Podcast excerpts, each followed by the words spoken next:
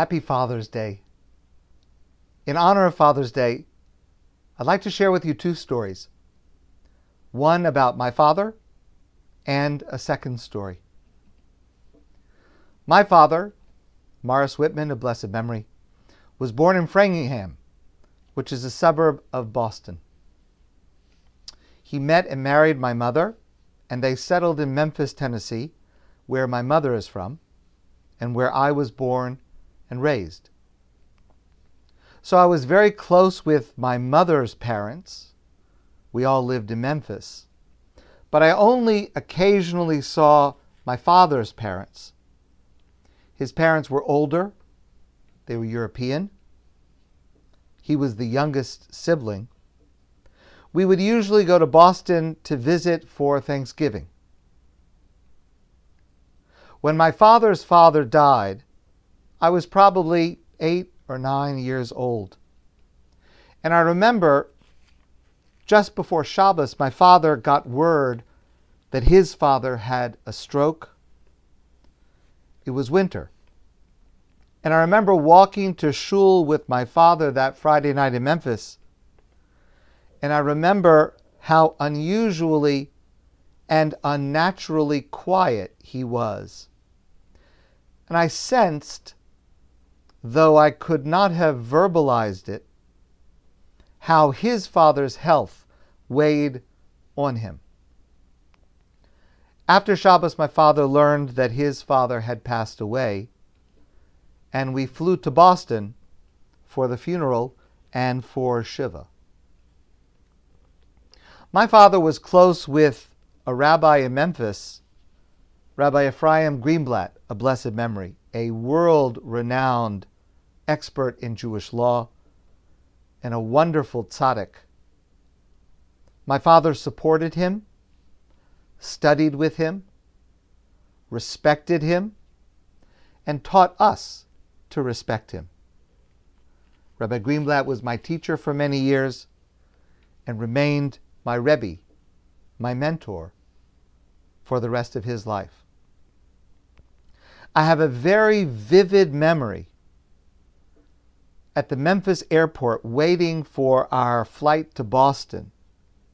And I can see now in my mind's eye my father standing at a payphone near the gate at the airport speaking to Rabbi Greenblatt. He was asking him various questions about Jewish law and practice to guide him on my father's first journey on losing a parent. And I didn't realize it till many years later. But what I took from that memory, what I take from that memory, is the realization that my father wanted to do it right. And so he asked, and he did it right. And that's what I remember about my father from when I was very young. He wanted to do it right. And he wanted us, his children, to do it right.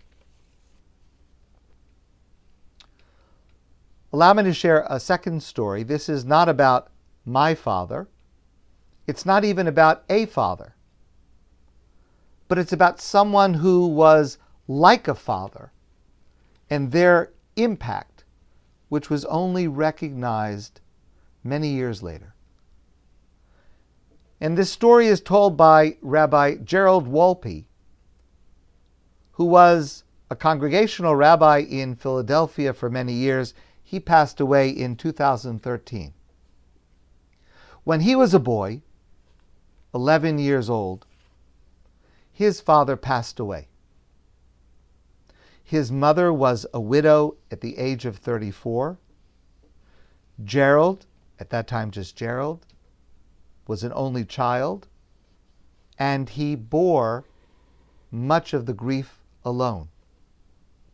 So, in accordance with traditional practice, Gerald would walk to shul every morning in order to be able to say Kaddish for the entire 11 months after his father's passing.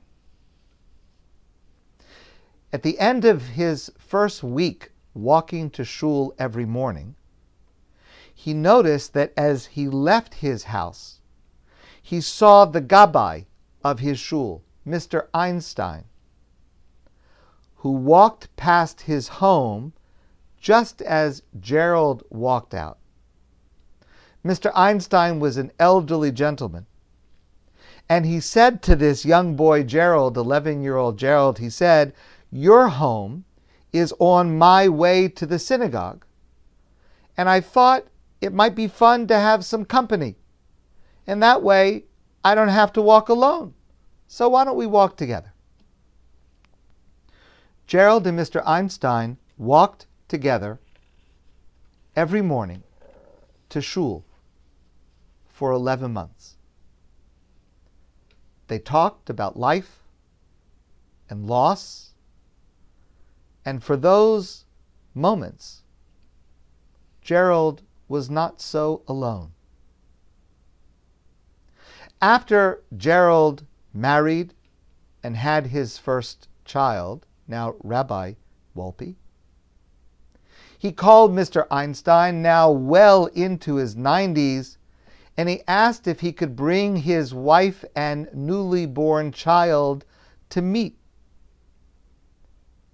And Mr. Weinstein agreed, Mr. Einstein agreed, but said that because of his age and it was difficult for him to get out, he needed to ask that my father, that that Gerald, I'm sorry, that Gerald come to him